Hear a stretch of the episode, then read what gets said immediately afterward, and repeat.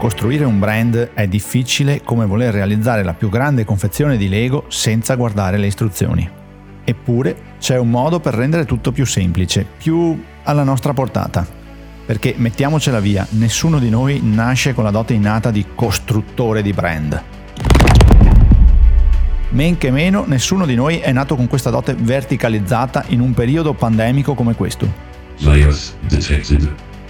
Che poi, scusa, tu lo sai cos'è un brand? Io me lo sono chiesto tantissime volte.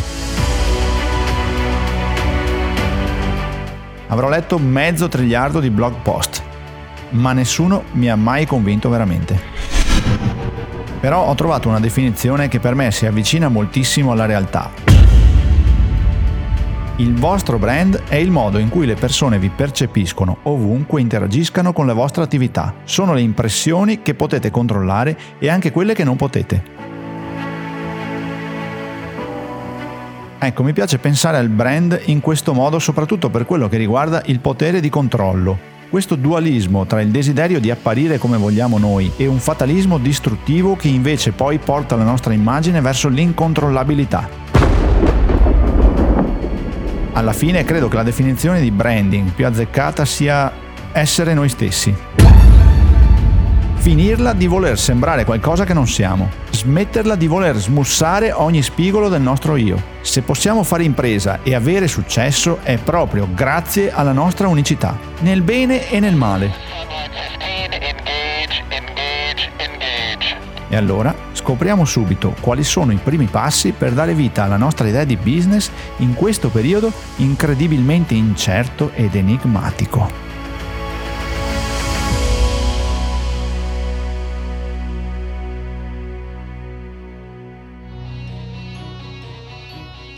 Aperi Digital, il podcast per chi crede nell'autoimprenditorialità e vuole far crescere il proprio business con il digitale.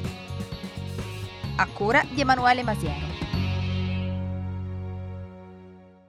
Oggi si parla di come costruire un brand. Perché questa tematica? Perché durante il primo lockdown un pochino tutti ci siamo interrogati sul fatto di poter aprire una nuova attività o poter, poter sviluppare meglio quello che stiamo facendo. Insomma, in sostanza, come fare effettivamente impresa. E la costruzione di un brand è paragonabile al gettare le fondamenta, quindi costruire eh, il terreno, limare il terreno in modo tale che poi si possa eh, dare vita alla nostra casa o al nostro, eh, in questo caso al nostro business, al nostro fare impresa.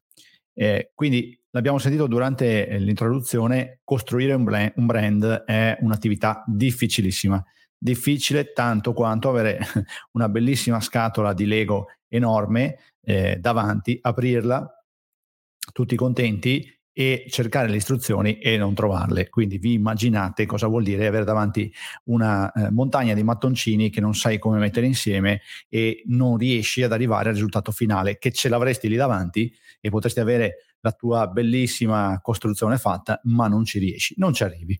Ecco, è un pochino lo stesso approccio. Allora, oggi in, in questa, nella nostra chiacchierata, nella nostra registrazione della puntata del podcast in live, come facciamo sempre con altri professionisti, sarò io a raccontarvi i eh, passi per costruire effettivamente un brand, soprattutto in questo periodo in cui abbiamo eh, di nuovo eh, il Covid come compagno di viaggio nel fare impresa, che non è assolutamente una cosa simpatica e facile. Però sono sicuro che possiamo farcela e terrò anche un, un approccio es- ehm, estremamente pratico proprio per eh, rendere il tutto più interessante e anche con un risvolto che possa essere applicabile subito da tutti quanti. Quindi andiamo con la prima, la prima domanda.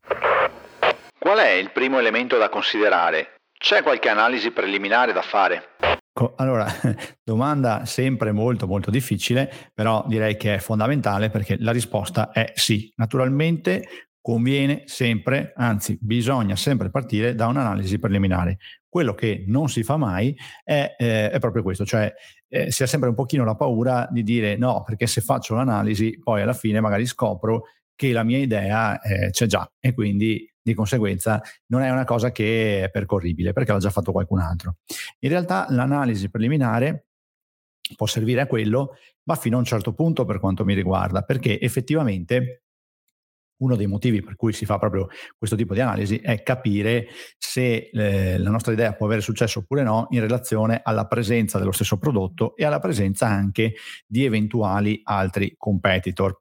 Però qui dobbiamo in qualche modo aprire parentesi perché chiaramente se eh, eh, anche ipotizziamo, no? eh, io qui ho un prodotto qui davanti che vi mostro, è una tazza, eh, diciamo così, ecologica eh, che ho realizzato io, eh, ma chiaramente eh, nel mercato potrebbero essercene già delle altre, da una rapida indagine ce n'erano delle altre, ma potrei anche non individuarle, oppure potrei individuarle solo parzialmente, ma soprattutto nel momento in cui io creo questa, questa tazza, poi è vero che non avrò mai competitor, perché se la tazza è in qualche modo l'idea del secolo perché è ecologica, in questo momento è un tema che piace o comunque ho trovato la giusta combinazione di colori, insomma ci ho azzeccato, mettiamola così, ci ho azzeccato e fatalità non ce n'erano tante altre o comunque non ce n'erano nel mercato.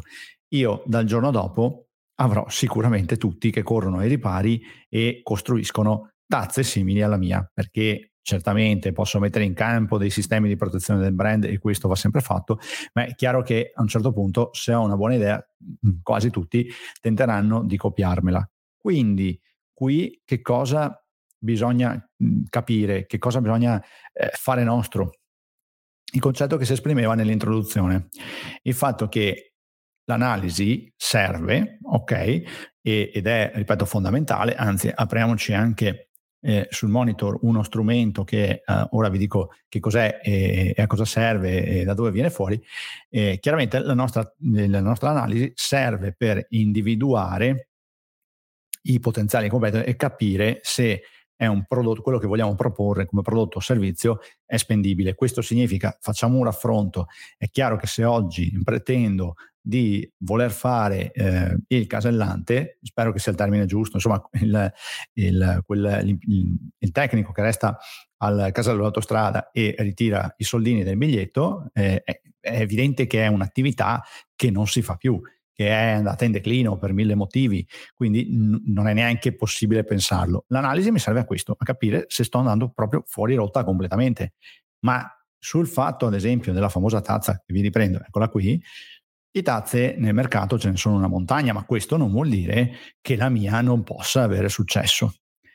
Ora, questo tipo di approccio naturalmente ci porta a dire ok, ci buttiamo nel mercato e andiamo a vedere che cosa succede. L'analisi posso farla posso farla fare naturalmente da un consulente specializzato o un'azienda specializzata, ma posso qualcosina farlo anch'io.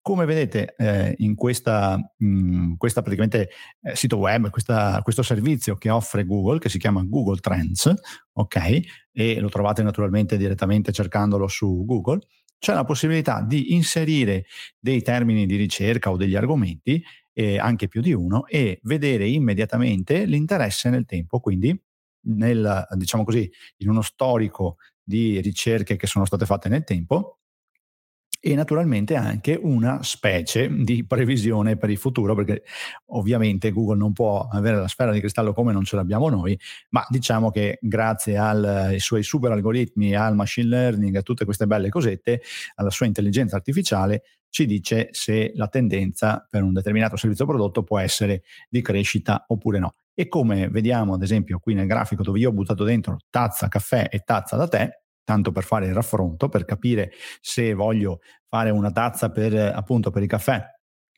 oppure per il tè, eh, il grafico mi dice che sostanzialmente c'è più interesse per la tazza da caffè e un pochino meno per quella da tè. E tra l'altro mi dice anche che il, la tendenza per il futuro potrebbe essere di crescita nell'ambito della tazza da caffè. Poi naturalmente ho anche altri parametri, mi vengono date altre informazioni divise per regioni o se ci sono altri tipi di ricerche similari che vengono fatte, insomma ho la possibilità di approfondire un pochino l'argomento. Però di base, ecco, l'analisi principalmente mi serve per questo, per riuscire a capire se sono effettivamente completamente fuori dal mondo oppure no.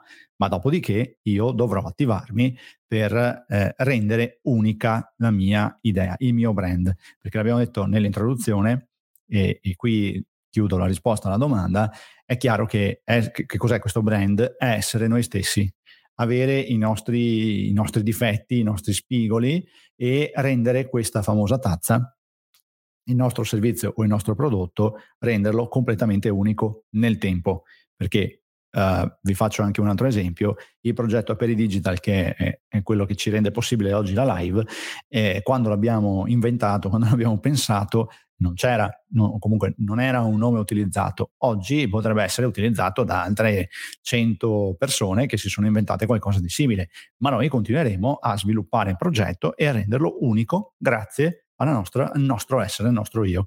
Quindi è importante questo tipo di approccio, non tanto un'analisi che sia super approfondita al millesimo, perché tanto poi non, eh, non ci può dare la garanzia di successo da qui a 3-4 anni eh, per gli ovvi motivi.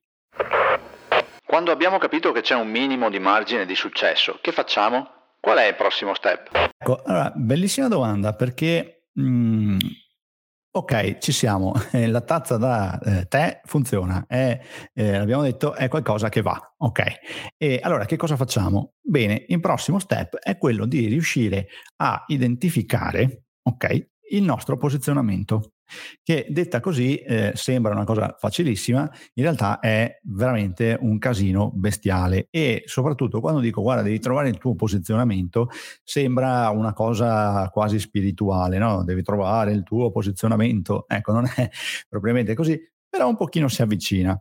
E badate bene, non è banale ed è forse il tassello più importante in assoluto ok? Salvo che non vogliamo fare i casellanti, ripeto, eh, come abbiamo detto prima, ma eh, fatto questo distinguo, eh, questo diventa il tassello più importante, cioè quello di trovare il nostro posizionamento. Perché? Perché in realtà posizionarsi significa eh, in qualche modo identificare quello che noi siamo in grado di fare, quella che è la nostra vocazione massima, cioè quello che è proprio la nostra massima aspirazione, è il nostro core business, si potrebbe definire con eh, uno dei tanti termini inglesi, ma eh, di fatto è quello in cui siamo bravi, ok? Quello in cui ci mettiamo la passione, quello in cui abbiamo gli spigoli che fanno la differenza, ok? Quindi la tazza io sono bravo a farla perché, ma perché eh, l'ho fatta ecologica mettendoci però quel dettaglio in più, mettendoci quel po' di me. Ok, quindi come potremmo identificare questa cosa? Beh, intanto c'è uno strumento che ci può aiutare un pochino e in questo caso quello che vi consiglio è Google Keep, ovvero, beh, ce ne sono tanti ovviamente, adesso io ne sto facendo una carrellata, ma giusto per dare qualche indicazione più pratica, Google Keep ci permette di eh, praticamente avere delle note però in modo molto carino, molto curioso, come potete vedere nell'immagine, quindi dandogli dei colori, gestendole con delle etichette, aggiungendoci anche dei link, delle immagini, dei video, degli audio, un sacco di cose, e quindi ci permette di fare quel brainstorming mentale in ogni momento della giornata perché ce l'abbiamo direttamente anche sul cellulare, naturalmente questa eh, applicazione gratuita di Google e possiamo buttare dentro tutto quello che ci passa per la testa. Quindi, per esempio, una buona eh, attività potrebbe essere quella di scrivere 10 parole associate all'idea che, che, che, abbiamo, al nostro brand, ok? Al nostro essere, al nostro prodotto, al nostro servizio.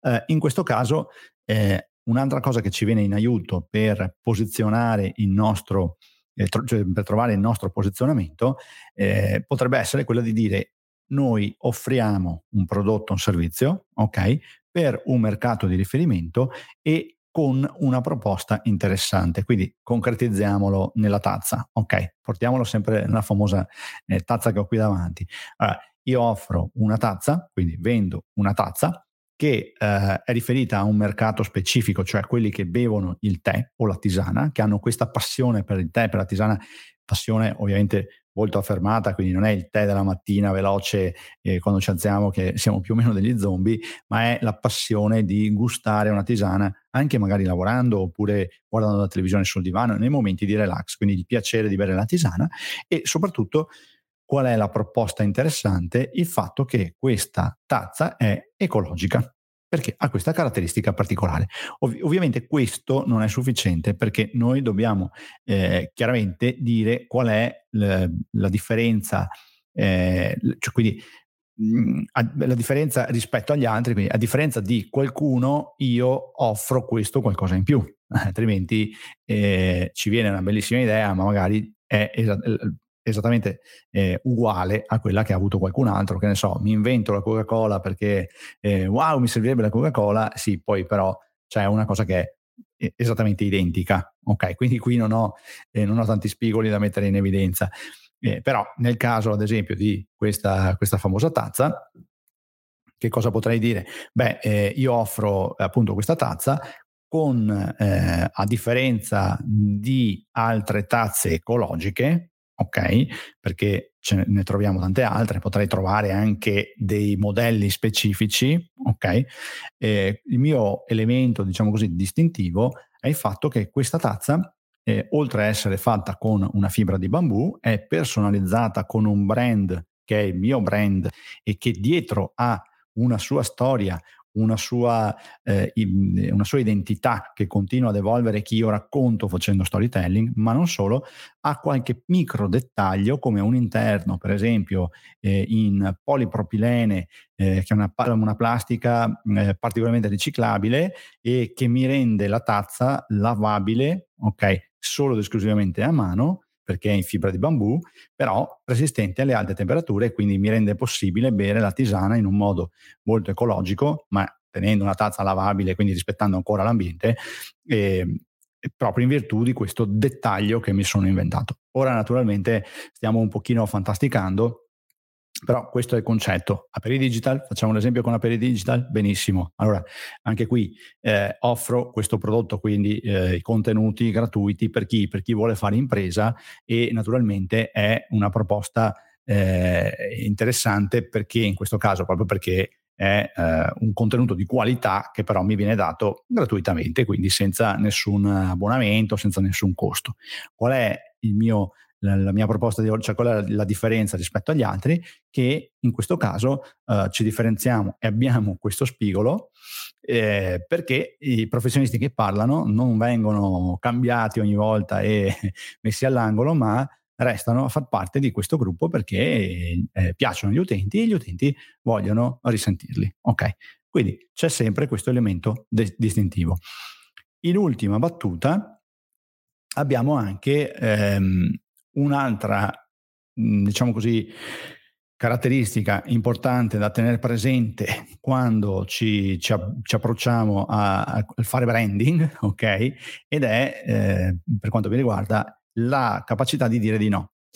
Eh, io quando ho, scr- ho, scritto un post su LinkedIn un po' di tempo fa e, e raccontavo questo mio approccio nel mio nuovo approccio di vita da quando c'è il Covid praticamente ed è eh, abbracciare la teoria del dire no, del saper dire no, eh, sono stato anche criticato abbastanza pesantemente perché c'è chi dice no, se, eh, se, tu sei abituato a dire di no, sei praticamente un pochino musone, ok, ti, ti passi per musone e in realtà eh, sì, non, diciamo così, eh, diventa un dire no tanto per tirarsela, ok? Mettiamola così.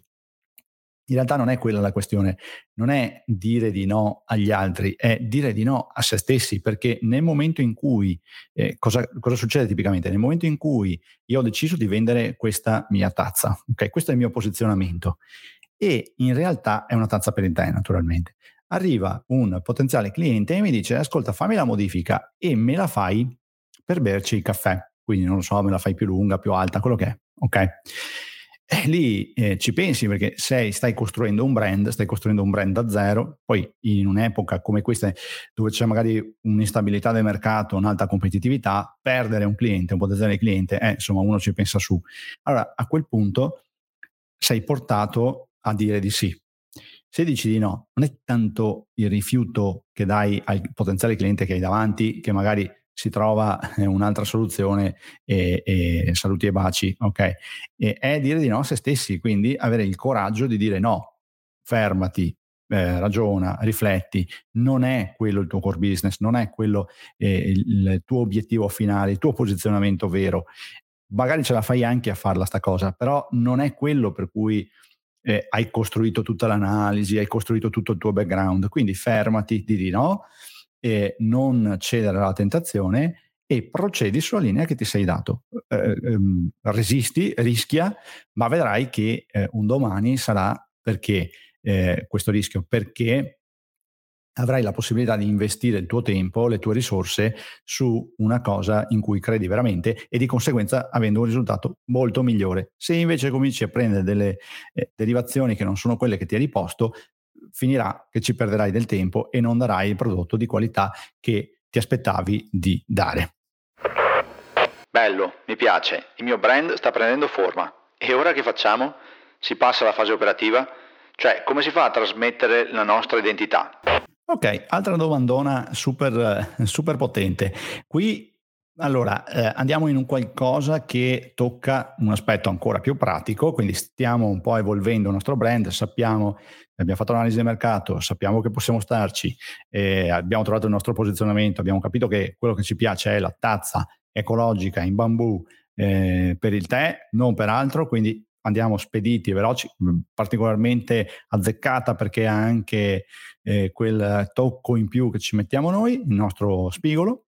15 secondi di intervallo per un velocissimo ringraziamento a tutti quelli che hanno reso possibile questo contenuto, ovvero i professionisti che hanno aderito ad Aperi Digital, il sottoscritto che si cucca la cabina di regia, ma soprattutto il main contributor Studi Mazzetto, commercialisti e consulenti del lavoro più altri professionisti, che credono nell'innovazione, mi danno una grande mano con la logistica e soprattutto mi offrono una marea di caffè. Buona continuazione! Che cosa dobbiamo fare? A questo punto dobbiamo fare quello che tendenzialmente eh, nel, nell'immaginario collettivo è costruire il brand. Ovvero, i passi sono tendenzialmente quello di creare, di eh, trovare un nome.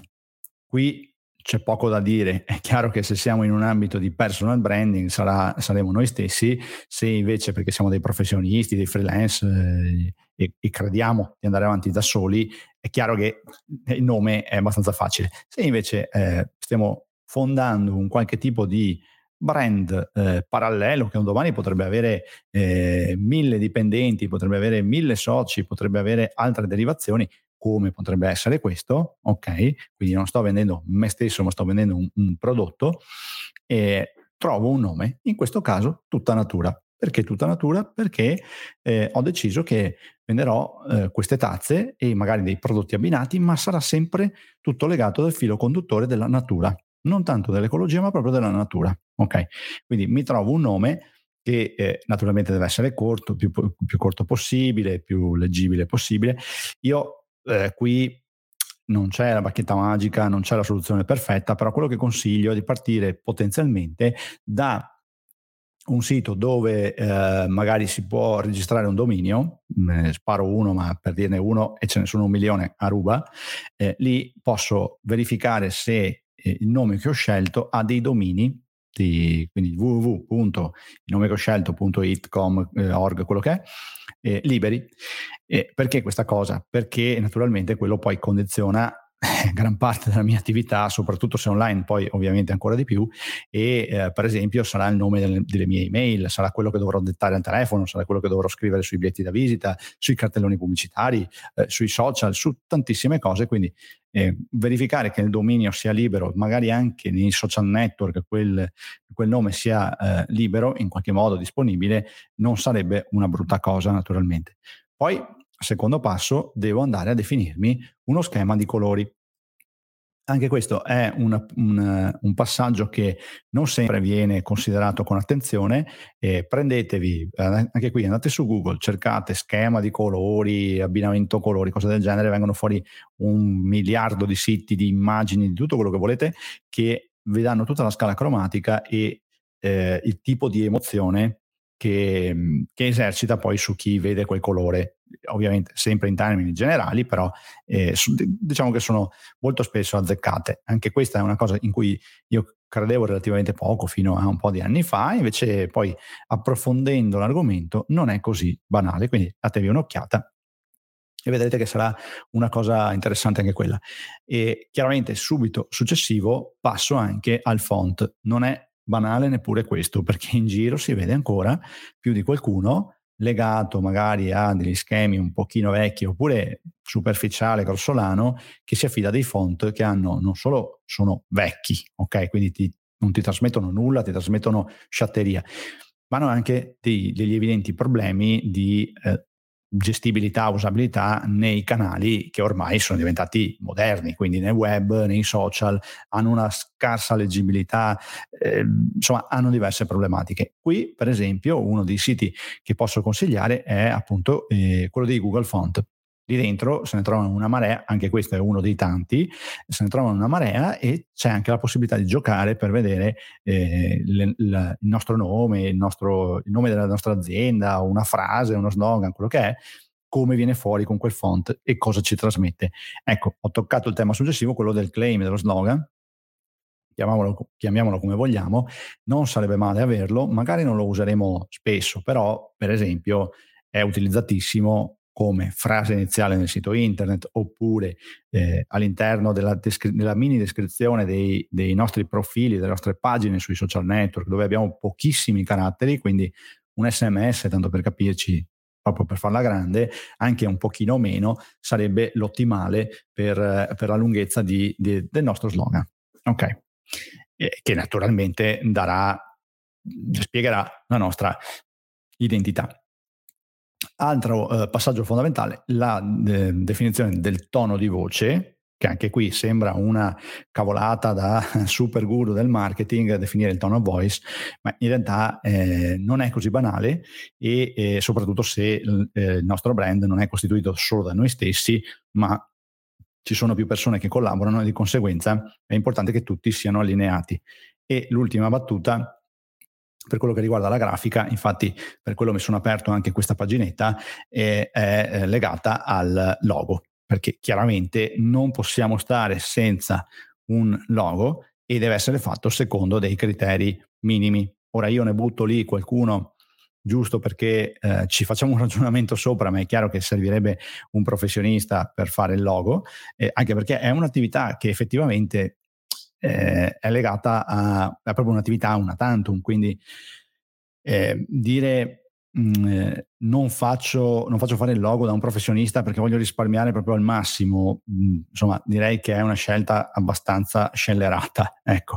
E uno dei siti che vi consiglio per giochicchiare con la grafica in generale, anche con il nome dell'azienda, lo slogan, quelle cose lì, i colori, tutte quelle cosette lì, è eh, Canva, canva.com, dove essenzialmente anche chi non ha compet- grandi competenze di grafica può, ripeto, giochicchiare con assoluta tranquillità perché posso creare una serie di progetti già eh, con già dei modelli, dei template in base al, a quello che devo fare. Devo fare il logo, devo fare il biglietto da visita, il volantino, eh, la copertina di YouTube, il, ehm, l'immagine del profilo dei miei social. Eh, Canva mi aiuta e soprattutto nella, vers- nella, versione base che comunque va benissimo e soprattutto per iniziare è gratuito. Quindi potete divertirvi e giochicchiare quanto volete. E ecco qualche piccolo, qualche piccolo dettaglio sul logo. Eh, direi che la cosa importantissima che viene considerata molto poco continuo a vedere anche mh, aziende di grafica eh, molto rilevanti che non considerano questa cosa, eh, io consiglio sempre di avere un logo che mi, mi sta benissimo che sia, diciamo così, eh, orizzontale, no? schiacciato, quindi eh, in, una, in, una, in, un aspetto, diciamo così, rettangolare e non quadrato, e questo va bene. Però attenzione che nei social, per esempio, abbiamo, anche nel web ormai, abbiamo sempre la nostra immagine di profilo che è quadrata, in un, è in un rapporto uno a uno, quindi il nostro logo dovrebbe essere talmente tanto poliedrico da avere una parte che è quadrata e poi magari un'estensione più eh, rettangolare, okay? più, più, schiacciata, più orizzontale, perché mi serve magari in altri ambiti. Okay? L'abbinamento di queste due cose mi rende il logo eh, perfetto. Chiaro che non sto neanche qui a dire eh, non deve avere eh, quelle super scale di colore eh, mirabolanti in cui ho l'arcobaleno completo eh, e chiaramente deve rispettare tutto quello che tutta l'analisi che abbiamo fatto prima, altrimenti l'abbiamo fatta per niente. Quindi è un po' la somma eh, totale di tutto il lavoro fatto fin qui. Quindi se c'è un professionista dietro che ci dà una mano, decisamente sarebbe la soluzione ideale per non fare cavolate, ma almeno facciamolo secondo questo criterio, quindi porzioncina quadrata e poi magari una parte più rettangolare. Brand costruito, fatto, finito. Abbiamo le porte del successo spalancate oppure c'è ancora qualcosa che manca? Beh, eccoci qua. Eh, sì, c'è ancora parecchio che manca, ovvero abbiamo fatto un, un bellissimo lavoro perché siamo arrivati ad avere un, non siamo partiti dal logo perché abbiamo visto, eh, abbiamo visto un logo, ci è venuta un'idea su un logo per, nostra, eh, per, il nostro prodotto eh, e poi in realtà abbiamo scoperto che il posizionamento del nostro prodotto era completamente diverso. Quindi abbiamo seguito uno schema eh, sicuramente eh, più lineare possibile che ci ha portati a fare un passetto alla volta. Qui però si mette in moto un meccanismo subito successivo che è quello di mostrare al pubblico, quindi non, eh, cioè rendere proprio pubblico a tutti gli effetti il nostro lavoro. Finora l'abbiamo fatto tendenzialmente, sì, valutando magari delle ricerche di mercato, ma tendenzialmente ispirandoci a noi stessi, quindi cercando di andare a capire qual è il nostro io, giustamente, e i nostri spigoli, come dicevamo prima, e a costruire qualcosa di unico. Benissimo, ora però questo unico viene presentato al mercato, viene presentato agli utenti, viene presentato alle persone e le persone lo valutano, lo utilizzano, lo vedono, lo criticano, lo osannano, lo assaggiano, lo provano e poi alla fine abbiamo dei feedback. Molto spesso però questi feedback non li abbiamo direttamente, cioè eh, capita non, non di rado, ma anzi vorrei dire che capita praticamente sempre se qualcuno prova la mia famosa tazza e eh, la ritiene troppo leggera, per esempio, perché è in un materiale particolarmente leggero, essendo una fibra di bambù, eh, non me lo dice. Perché non è che mi, mi eh, aspettava che chiamiamo, vediamo, vado in cerca del numero di telefono e lo chiamo e gli faccio sapere che la sua tazza è troppo leggera. Tipicamente uno semplicemente magari non la usa più, non la compra più, oppure anche magari mi lascia una recensione negativa o magari ne parla male con gli altri, oppure non ne parla bene. Cioè, sta zitto, quindi non fa l'effetto passaparola. Ora, a questo punto, la cosa eh, importante, abbiamo già capita, è che il nostro brand, quindi quello che abbiamo costruito finora, avrà un'evoluzione, dovrà cambiare nel tempo. Prendiamo anche solo banalmente il logo e pensiamo anche alle grandissime aziende che sicuramente hanno dei super mega scienziati alle spalle o espertissimi di marketing che gli curano ogni aspetto, eppure periodicamente fanno un refresh, aggiornano quello che hanno costruito, aggiornano il loro brand, anche in base non solo a quello che vogliono esprimere loro in quel momento, ma anche agli stimoli esterni. Quindi se il mondo sta andando verso no, il, i temi come il climate change o, o altre tematiche di questo tipo, è chiaro che anche il nostro brand si evolverà eh, di conseguenza. Ma perché? Perché effettivamente siamo anche noi ad evolverci di conseguenza. Siamo più attenti noi stessi eh, all'ambiente. Facciamo un esempio, quanti hanno smesso di fumare? Una marea di persone, vuoi per i costi, vuoi per l'ambiente. Comunque c'è stata una sensibilità diversa Ora, oggi c'è una sensibilità diversa nei confronti del fumo e questo ha cambiato le coscienze delle persone, anche la nostra. Di conseguenza il nostro brand cambierà con noi.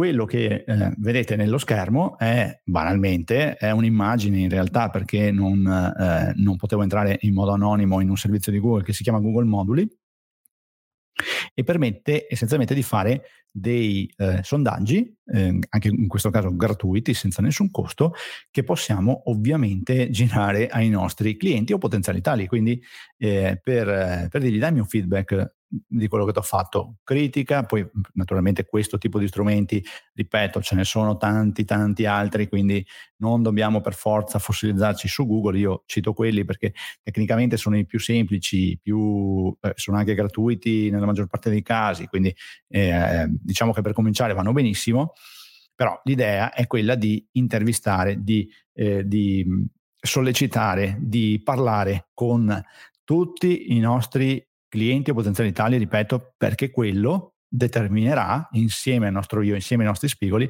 l'evoluzione del nostro brand. Se tutti mi dicono ok, la tazza mi piace, in bambù mi piace un sacco, però sai, questo logo verde sul verde non, non piace perché è troppo eh, un, come dire, premere sul, sull'acceleratore del natura, del ecologico, eh, devo provare altri colori, devo provare altri colori, quindi cosa faccio? Mi, mi preparo un mini sondaggio che vi assicuro tecnicamente è facilissimo da fare in cui magari metterò dentro gli altri colori che ho a disposizione, tenendo conto delle mie caratteristiche, tenendo conto del mio io e delle caratteristiche del prodotto naturalmente, eh, perché non avrà mille colori disponibili, ma magari ne avrà dieci. Questi dieci colori faccio un sondaggio, ne faccio più di uno e cerco di capire qual è la tendenza anche dei miei clienti o potenziali tali perché naturalmente sanno loro poi che dovranno acquistare il, eh, il mio prodotto e, eh, e, di conseguenza il loro parere è, è, quello che poi taglia la testa eh, al toro. Ovviamente questo, si, questo, comporta due cose. Uno, il dover fare un passetto indietro, perché molto probabilmente la nostra ipotesi potrebbe essere completamente diversa rispetto a quella di tutti i nostri eh, intervistati. E qui dobbiamo saper essere eh, un pochino umili e, e capire che non, non, necessariamente quello che imponiamo noi è quello che è giusto fare, ok? E la seconda parte, che anche qui eh, l'abbiamo detto nell'introduzione, bisogna avere eh, anche il coraggio per eh, fallire, cioè eh, questo termine che piace poco in Italia perché somiglia molto a un fallimento, nel senso che a una frode, ok? Eh, quindi disastro di un'azienda, fornitori che non, non, ricevono più i soldini, magari dipendenti neanche, insomma, cose assurde. No, non è quello il concetto. Il concetto di fallimento che dobbiamo mettere all'interno del nostro brand è quello di provare un qualcosa, okay? una caratteristica, eh, anche banalmente un colore, eh? cioè una, aspetti anche semplici del brand, okay? dell'essere noi stessi, dell'avere un prodotto un servizio che identifica noi stessi, ok? Fare questi tentativi e avere ma neanche il coraggio, ma la semplicità di dire ok, ho provato, non è andato, devo provarne un altro. Bene, quale proviamo? Proviamo questo che era il secondo, magari più votato stiamo banalizzando naturalmente, il, discorso potremmo eh, renderlo complesso, dieci volte più complesso. Però il concetto è questo e anche nelle piccole cose, questo provare, questo mettersi in gioco, si diceva una volta, eh, banalmente, e eh, sbagliare, fallire e doversi rialzare e ripartire, non è facile, non è sempre facile, ma soprattutto perché non è nella nostra cultura. E noi facciamo molta più difficoltà rispetto a tante altre nazioni del mondo. Dobbiamo su questo fare quel micro bagno di umiltà e capire che sbagliare fa parte del processo di evoluzione del nostro brand e dovremo sbagliare tanto, dovremo testare tanto. Quando nell'introduzione si, eh, c'era quell'effetto audio che diceva engage, engage, engage, questo è il significato. Vai, prova, eh, anche qui eh, ci, ci, ci hai messo tutta l'analisi possibile nei limiti del possibile, ok? Per non perdere troppo tempo, per non procrastinare sempre l'uscita di qualcosa. A un certo punto dovrai buttarti e il rischio che sia sbagliato c'è. Ma niente paura, perché l'importante è saper ascoltare e saper modificare quelle scelte che abbiamo fatto. In questo periodo gli acquisti online sono schizzati alle stelle. Ora tutti vogliono vendere online ma è veramente così facile? Quindi trasformiamo il nostro brand in un super brand digitalizzatissimo.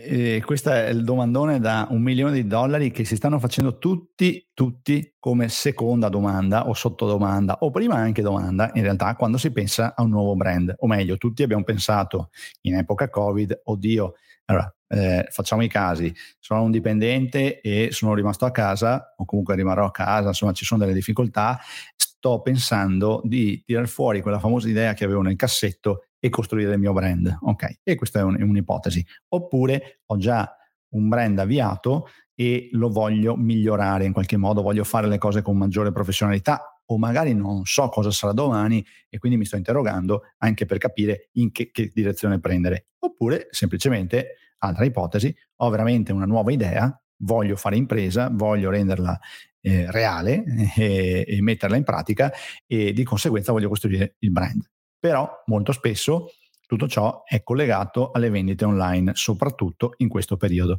Ora, ho eh, dritto così eh, nel monitor una, un articolo di, eh, del blog di Google che è veramente bellissimo, peraltro, che vi consiglio, eh, dove eh, essenzialmente viene fatta un'analisi sul mh, periodo post-Covid praticamente, ok? Quindi l'articolo del post, eh, periodo successivo subito eh, al primo lockdown, eh, in cui si evidenzia come naturalmente ci sia stata una crescita delle vendite online. Questo ce lo aspettavamo tutti, ma anche eh, banalmente perché tutti noi avremmo fatto magari degli ordini online che prima non facevamo. E fin qua nulla da dire. Quello che è, secondo me, dirompente e che a me almeno ha lasciato mh, forse anche un pochino di amaro in bocca da un certo punto di vista, è, eh, sono, sono, proprio i numeri, perché dal 2019 ok, prendendolo come anno di riferimento in cui il 14% degli acquisti viene fatto online, mentre l'86% viene fatto eh, in negozio, diciamo, quindi offline in qualche modo. Nel 2024, partendo dal presupposto che ovviamente già nel 2020 c'è stata una crescita e, e, e non c'è dubbio, però eh, è ovvio che nel periodo del lockdown c'è stato una, un super imbalzo perché non potevamo uscire magari, no? Quindi chiaro che poi invece si stabilizza, ma al di là di questo, uno si aspetta che nel 2024, quindi insomma tra 2-3-4 eh, anni, la percentuale sia No, perché è, è, è, la classica osservazione che fanno tutti, fra 3-4 anni, figurarci, i negozi chiudono tutti, non ci sarà, lo scenario, se ci pensiamo, che delle volte spariamo come chiacchiera da bar eh, nel mondo dell'imprenditoria, è quello di dire tra 3-4 anni vedrai Amazon avrà tutto suo e i negozi non ci saranno più. Quindi se chiudiamo gli occhi e ci pensiamo, in teoria tutti i nostri centri dovrebbero essere vuoti, completamente spogli. Non dovrebbero esserci nemmeno i centri commerciali a rigor di logica. Ora invece, secondo le stime di Google, ma in questo caso con eh, dei, dei partner importanti, e parentesi, a Google magari farebbe pur gioco dire che è tutto online, no? per vari motivi legati anche alla pubblicità, in realtà eh, le stime dicono 22% di vendite online, quindi eh, dal 14% del 2019 al 22% del 2024, che è comunque un numero pazzesco perché insomma se pensiamo a, a quello che, che, significa in termini proprio di milioni di euro, miliardi di euro, eh, sono numeri pazzeschi, però non è lo scenario che ci aspettavamo, perché 22% di vendite online significa che resta un 78% di vendite offline, di vendite in negozio. E, e questo ci fa riflettere tantissimo, tanto più se andiamo a vedere poi i numeri ehm, divisi per nazione, perché naturalmente questa è una ricerca fatta su Stati Uniti più eh, paesi europei essenzialmente, Naturalmente eh, qui si scappa come sempre la risata mezza sarcastica, mezza eh, un pochino triste. Eh, L'Italia è il fanalino di coda per, diciamo così, percentuale ehm, di spesa presso i retailer con un'offerta digitale. Ok? Quindi siamo un pochino, un pochino più bassi rispetto a tutti, addirittura più bassi rispetto alla Polonia, tanto per citare uno Stato che potremmo considerare in termini di, di potenzialità di mercato magari inferiore a noi. In questo caso anche, in questo caso appunto l'Italia è un pochino il fanalino di coda. Questo però ehm, ci deve, non ci deve scoraggiare naturalmente e l'e-commerce resta sicuramente un, eh, un approccio eh, che è molto stuzzicante sotto la, la, la, proprio l'idea del fare impresa, no? Allora, quali sono i vantaggi dell'e-commerce? Il vantaggio vero e proprio dell'e-commerce, eh, se vogliamo tirare una linea e, e proprio fare una, una somma, eh, è quello di aprirsi un mercato infinitamente più grande, perché io non ho più il limite territoriale, non ho più un limite di un certo tipo dato da magari dal mio prodotto, da una serie di cose, ma mi approccio probabilmente come minimo al mercato nazionale, se non addirittura mondiale. Ok? E questo mi dà delle possibilità infinite. Valorizza magari in modo esponenziale un prodotto che altrimenti avrebbe il suo mercato ma non così sviluppato. Però molto spesso l'errore mh, madornale è quello di, di, pensare che l'e-commerce non abbia costi o che l'e-commerce, eh, proprio perché è digitale, non abbia costi o, o costi irrisori, o che l'e-commerce, proprio perché è digitale, sia facilissimo da realizzare, quindi di conseguenza molto veloce. Ecco, non è assolutamente così, perché lo sappiamo tutti, di facile, veloce e addirittura economico o gratis non c'è proprio niente. Nel mondo del fare impresa non c'è niente. Avviare e far decollare un e-commerce è un'impresa titanica. Ok? E dobbiamo partire dal presupposto che se abbiamo fatto fatica 100 per avviare il nostro negozio a suo tempo o la nostra attività a suo tempo, trasformarla, digitalizzarla, digitalizzare le vendite mi costerà fatica 100. Ok? Come minimo mi costerà la stessa fatica. In termini di costi, le ricerche di mercato, ma sono da prendere assolutamente con le pinze perché hanno poco senso se, se, non le settorializziamo in modo approfondito. Però diciamo che tendenzialmente l'e-commerce rispetto ai classici costi di un negozio, insomma uno che vende online rispetto a vendere in negozio ha un 30% spannometrico di costi in meno, ma eh, questo eh, perché solo un 30% in meno e non tanto di più, perché uno dice ma non ho più il negozio, non ho più una serie di rotture di scatole, ma con eh, l'e-commerce ho invece dei costi che magari non ho considerato, la logistica magari è più costosa oppure eh, perché ho le spedizioni, una serie di cose, eh, oppure eh, che ne so, il marketing, perché naturalmente a quel punto ho una vetrina, eh, non ho più la vetrina in una piazza magari di una grande città che è, è un costo perché ho un affitto o un mutuo, ma mi dà un risultato in questo caso l'e-commerce, la vetrina non ce l'ho se non pago la pubblicità o se non faccio un'attività eh, di storytelling, di attività più organica, di produzione di contenuti, di content marketing per far conoscere il mio brand. Quindi non è vero che, che i costi sono completamente irrisori, non è vero che è più facile, è diverso, ma ha delle grandissime potenzialità. Ora, qual è la chiave di volta, anche secondo le, eh, le stime di Google, eh, beh, quella di puntare sulla, eh, sul vendite multicanale, ma soprattutto al di là del multicanale che può essere inteso come eh, vendo sia eh, che ne so sul mio sito e vendo anche su Facebook e quindi solo digitale, in realtà è un multicanale che vuol dire vendo, eh, continuo a vendere offline, quindi in negozio, ok, ma aggiungo un'esperienza digitale ed ho la possibilità di eh, acquistare anche online. Perché attualmente la famosa customer journey del, dei nostri clienti o potenziali tali e quindi tutti i touch point che eh, attivano le sensazioni e la voglia dell'acquisto del nostro potenziale cliente o cliente eh, sono diventate estremamente eterogenee. Quindi è vero da un certo punto di vista che io ho degli stimoli giornalieri, eh, la pubblicità che trovo per strada, l'amico che mi dà un consiglio, la scarpa che vedo addosso a qualcuno, la tazza che vedo in un bar, eh, la pubblicità che poi mi fanno su Facebook, la ricerca che faccio su Google e compagnia, e magari poi alla fine l'ultimo punto d'ingresso è proprio un'attività di remarketing su Facebook, mi esce una pubblicità, una pubblicità di quelle tracciate, passatemi in termine, e completo l'acquisto, quindi la compro online, ma magari non è proprio così perché ho il negozio che è in eh, città, io vivo in città, e se ho la possibilità di vederla dal vivo, di eh, toccarla, di andare a valutarla, di magari provarla, eh, è chiaro che ho tutta un'altra esperienza e, ed è un'esperienza che piace. I numeri che Google stesso ci presenta dicono questo, quindi l- la parte di negozio non sparirà assolutamente. Aumenteranno le vendite online, ma non vuol dire che necessariamente il negozio che prima vendeva, cioè quello che prima comprava un negozio lo compra online, quindi quel negozio chiude.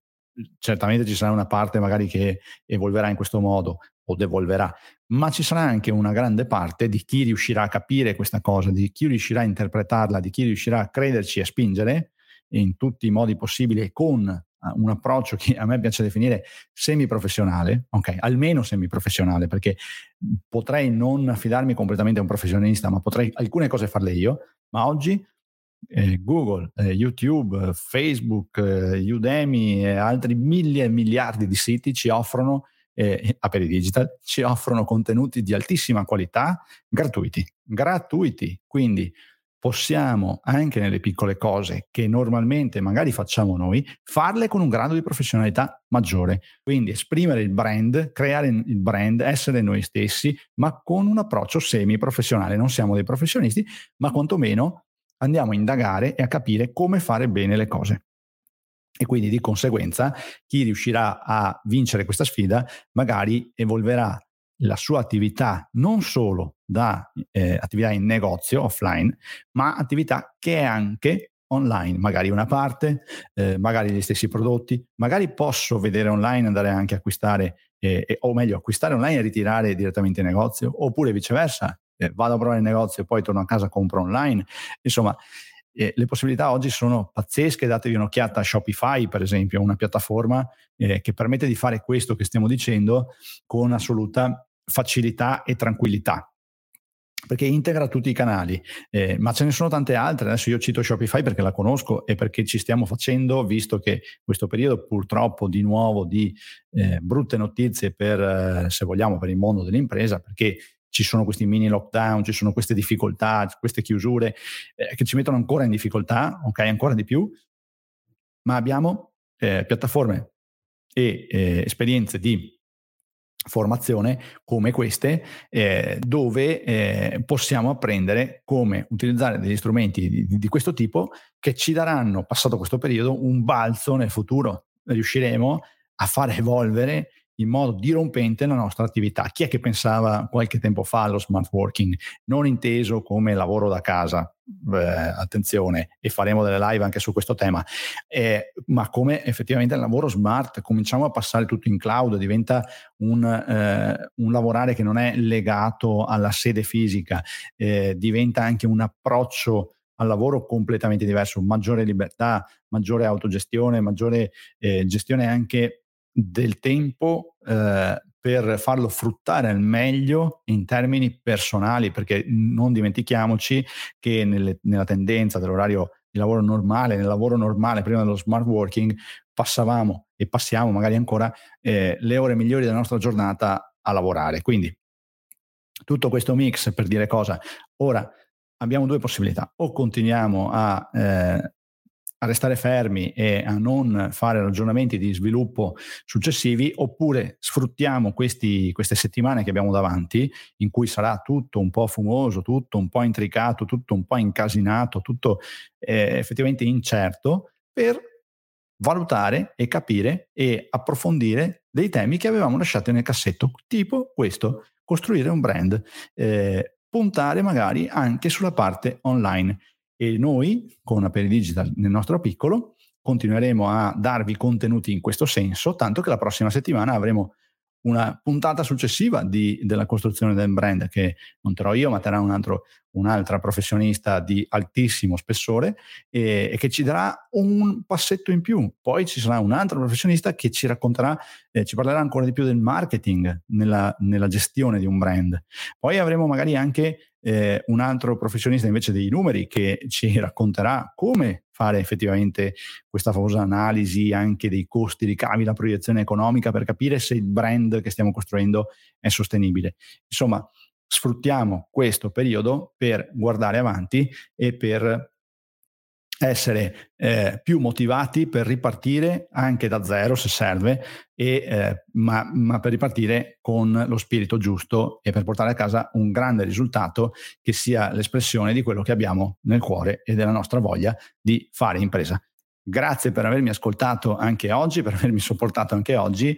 Vi invito a dare un'occhiata al sito www.aperidigital.cloud perché lì trovate tutte le prossime live, tutti i professionisti che partecipano e che devo eh, ringraziare tantissimo e vi lascio con un micro saluto e vi do appuntamento appunto con il podcast, con le live del martedì sera alle 21, del venerdì alle 17 e quella infrasettimanale.